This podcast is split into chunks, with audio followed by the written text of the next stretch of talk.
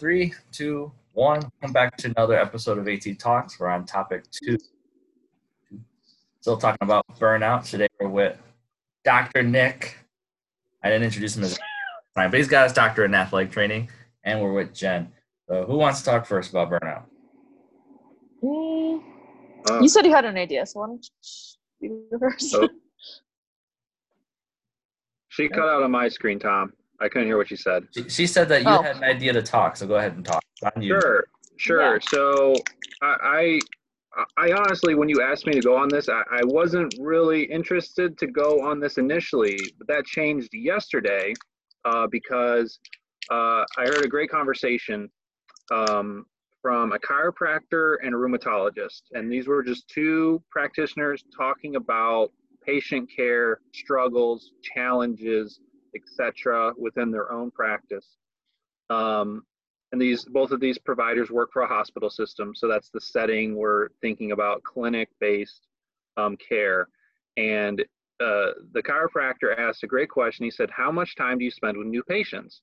And she said, and this and this practitioner, the rheumatologist, said, 40 minutes or more if I feel like I need to. And the thing that they got hung up on was the fact that sometimes, you know, in a hospital type setting, it, it very much feels like I need to see X amount of patients every day because my stakeholders care about how much revenue, they, how much revenue am I bringing in. So as much as they want to spend an hour plus with some patients because really in their practice getting a history for a rheumatologist getting a thorough history and really understanding what is ailing a patient is so vital to figuring out how to best help them um, you just you feel like you're burning the candle at both ends because you start loading up your schedule more. Hey you know what? Fill up my lunch. I'm not going to take a lunch today. I need to see more people. I got to spend more time with these patients. Um, and when you don't have that ability to spend that amount of times you know sometimes it affects the quality of care. And at the same time you can't spend more time because now you're making the next person wait and now you're affecting that person's experience. And it just made me think about like as an athletic trainer what what do we typically talk about? You know hey i got 20 minutes and i got to try and see 20 people and i don't have time to do a full eval. I don't have time for these things. And you know it's it was just so eye opening to hear that this isn't a problem it's a it's a similar problem. It's it's picked it's framed a little bit differently.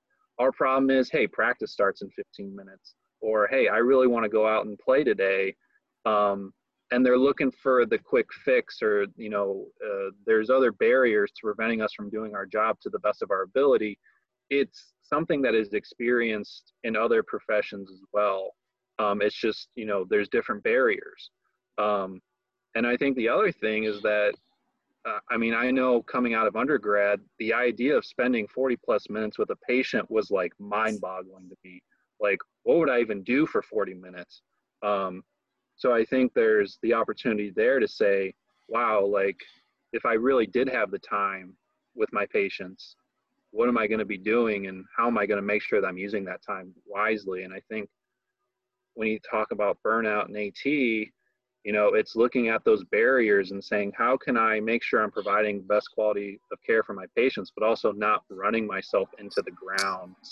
Um, and I'm sure, and time management plays a big role in that and um, I think I think there's le- there's to take it this way. I learned a lot from that conversation they had yesterday, where I can say, "Wow, here's some ways that I can be helping myself and helping my other colleagues like manage burnout and making sure they're not running themselves into the ground."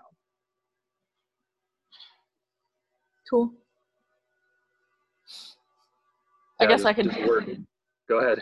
No, that's that's great. I think there's that's a good point about like having coworkers and people to talk about this with and um, even i mean those are two doctors who do completely different things and um, mm-hmm.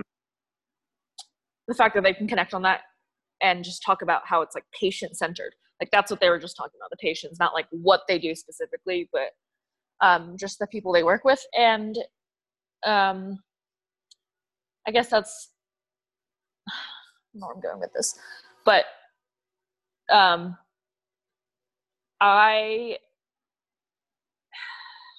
okay, this is where I'm going with this. So um, um, as a clinician, I guess I'm very like results oriented, and I want like to see the range of motion increase, or depending on you know what the goal is, and I want to see them do this, and I want to see them do this, blah blah blah, all these goals, and I focus on those. I'm very like focus on those, and don't worry about other things like how are they feeling today, or how are you know. I was kind of where my head was at because I felt that's what mattered.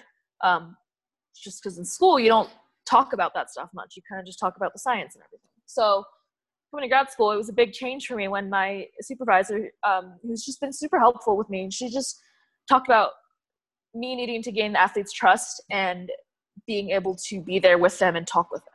Whether that means like spending a whole hour with them one day just talking to them. And um, that's for me right now, it's kind of easy to do in a sense because I have like 12 athletes, right? But Mm. I guess I have a special case where I'm also doing my research project, which was terrible. I mean, it was an awesome project, but it was just so much time mm-hmm. that when I was at research, I was thinking about work and my girls were texting me. When I was at work, I was thinking about research and all the kids participants were texting me like, "Hey, I can't make it," and I was just like, "Holy cow!" Um, and then on top of that, I had school and then applying for jobs. So just like so much stuff to do all at once. I was like, how am I supposed to find time to just even like like care about them in the sense of sitting with them and, and being there. And um, to me, the biggest key was just the idea of being present. I spent a lot of time last semester just kind of in a fog. I just was like so focused on what's next, what's next, and what do I have to do, and just stressing myself out. And um, I'm working on that a lot this semester and just like trying really hard to be at practice 100% when I'm there, you know. And like I had a kid come in today and she got on the Normatec like the puffy pants and you know, I was like, well, I could go back to my desk and maybe just do some of my research stuff, but mm-hmm. I decided to just sit there and just talk with her and like within 2 minutes I forgot that I was even stressed out about stuff. I kind of just focused on her and being there with her and yeah, that's just to me, it's just been really helpful. Like, no matter how stressed I am or whatever is going on, it's like I'm gonna just focus on this right now so I can give 100% here. And later, when I'm doing homework, I can give 100% there. And that's a lot easier said than done because I kind of cry about once a week right now um, at home. That, that's and, not bad. Uh, I have uh, friends that cry every like every day. Yeah. So so like i mean i think i think when you're in grad school there's a bit of a different thing there it's a little different than like when you're when you have a big girl job as i like to say um, but um, that's kind of been my experience and yeah yeah i'm a i'm so. very, i'm very much kind of how you are where it's just um this is where we are today this is what i want to do tomorrow and then this is what i want to do so it's like what's next what's next what's next and i don't enjoy the process I enjoy getting to the end. But once I get to the end, it's like, oh man, there's there's something next. There's something next. I never really feel satiated with it. That's that's not the word I wanted to use, but that's the word that like I just I want more. I don't feel fulfilled. And uh, mm-hmm. talked with Kent Games and Alicia Pennington a couple months ago, and she talked about just trying to slow down and enjoy the process you can never have too many of those soft skills either. Like being present is huge because once you win your kids over, they're going to help you from burnout because life can get pretty crazy pretty fast. And when yeah. you have all that schoolwork, all those projects, all your research, and you have a very, very small paycheck and you're poor all the time, and like it wears out your mental health. Yeah. You know, yeah it's it's fun. It's interesting you said that Tom about if if you have buy-in, if you have investment from your patients, basically. Mm-hmm. And I tell you what, the the most uplifting thing, I, you know, the most uplifting thing a patient's ever said to me. I was in my first job, and um, it was my it was like I had different within the first job. They tried to put me in different positions where I was working different sports, doing something different and I had about a four to five week rotation where I was not actively covering practices or games. I was just doing rehab. People who had long term rehabs, that's what I was doing, really focusing on that. And it was difficult. I would say that was one of my weaker areas coming out of undergrad. Um, and I struggled, and it, it, it felt different. And in that sort of way. I felt like I had to try really hard to like motivate myself to say, I want to go do this today. It, it was like, man, I'd really rather be out watching practice or, you know, helping out with more game activities. And I remember a patient came up to me. Uh, it was like a grade two hamstring strain. And I'd been working with this patient for a couple weeks. And after our rehab that day, she said, You know, I really can tell that you really care about what you do with all of us in there and that was like the big like i was i was probably burnt out as all hell but hearing that simple compliment of saying i can tell you really care about what you do and and we all really appreciate that. That was the biggest thing to say wow that felt so good. It gave me so much energy and invigorated me to keep trying and keep doing what i was doing. Um, and i think exactly if, and it's and it is exactly what we've been talking about. If you sit and listen to your patients and you get to know them and you spend that quality time you still can obviously focus on results. But if you can have those meaningful conversations it will 100% strengthen that relationship for you and the patient.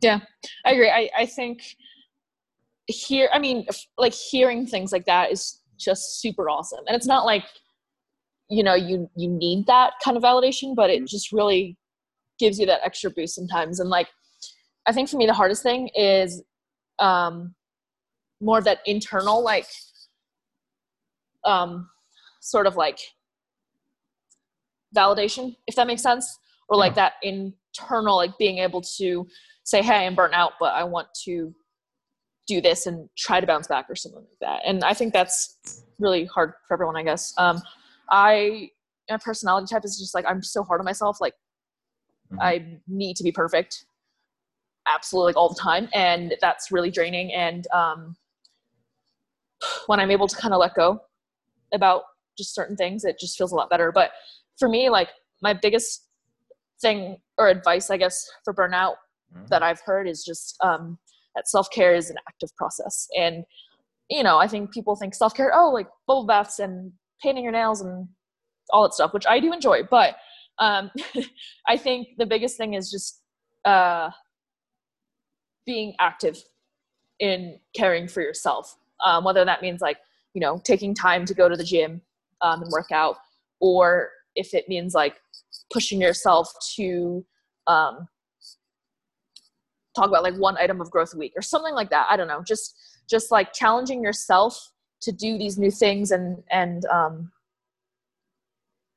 yeah it's it's just really important a lot of times self-care is like doing things that you don't want to do but you know that they're good for you so um, that's just been huge for me and i guess I, I really like to talk about like concrete items that you can do because that's just how i am but um, i do work out a lot but i know that a big thing for me that i haven't done in probably months because i keep sort of forgetting is meditation um, and to me that's that's like is like an active self-care process because you have to you have to want to sit there kind of for five minutes at least in silence yeah. and just it takes practice nothing. it's yeah mm-hmm. and it's freaky it's it definitely is not for everyone either which is totally fine you know but um yeah that's just something like that i know when i do it i feel so much better mm-hmm. um but when you're burnt out sometimes you're just like i don't want to do anything you know all you want to do is just sit on your couch and yeah. eat popcorn and cry. So that's.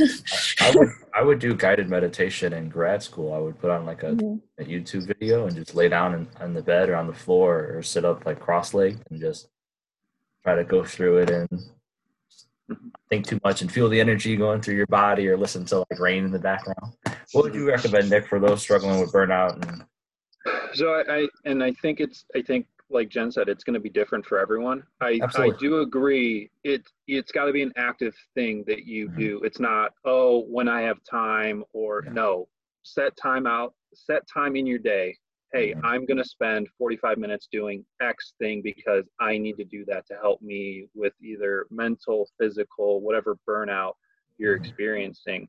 Um, I love going to the gym. I think I think working out is very therapeutic. Once you get into it and make it a mm-hmm. habit, it becomes very therapeutic. Um, I do video games. I watch YouTube videos. I will. Um, I'll just. I'll literally lay on the floor and play with my cat for an hour sometimes. Oh. That's the most therapeutic thing in the world for me. Just to like completely forget about the whole world and just be like, it's you and me, bud. And he's like, please leave me alone. um, um, but I think whatever it is that puts your mind at ease, that Mhm. lets you kind of release that stress, whether that is meditation or just practice or practicing mindfulness.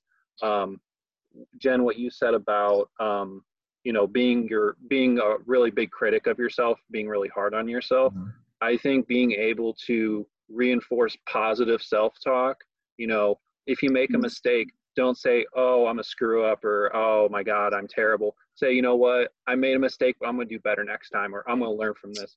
Try and Mhm. reinforce your thoughts and your esteem with more positive um, enforcement. I think that goes a long way. I know it's done a lot for me. Um, so th- those are the things that I would recommend or that I do. Um, but again, ev- everyone's going to have their thing that they just enjoy doing to help decompress. And I think, I guess I just want to talk about this. Um, Mhm. Go ahead. the biggest thing for me, or just has been just going to therapy, um, and being able to talk out my ideas and like, you know, even when I'm in therapy, I'll think of something. I'm like, oh, like that makes so much sense, and it's just like having, I don't know, having someone to talk to about just things you're struggling with is really helpful. And like, you don't even have to like, I guess like have a mental illness, you know, to go talk to someone. Like you can just go even if you just really struggle with certain things. Um, so for me, like I have learned about sort of like a values based system that I really enjoy. Um, I'm a very like values, morals, rules driven person.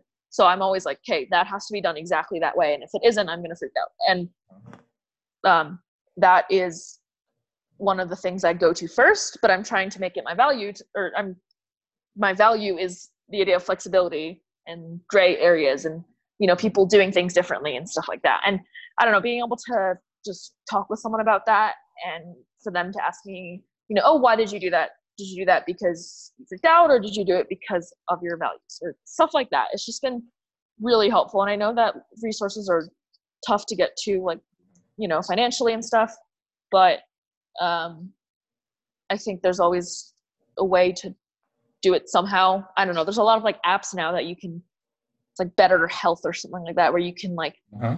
Yeah. actually talk to people um, through the app and that's kind of cool. So there's a lot of resources out there, but that is by far like my top thing Mhm. if you have access to that. Yeah, no, it, and um, I had Ed on yesterday. He's from Vermont, and he he said the same thing. He's like, don't don't keep all that negative negativity and all the unspoken words pent up. Talk to someone about it, and if you need to talk to a therapist or some type of person that specializes in that, or even if it's just a friend, like I'm not here in India, and I feel very isolated, and I like I just I don't really care, so I just share my thoughts with Twitter. I'm like, let's feel.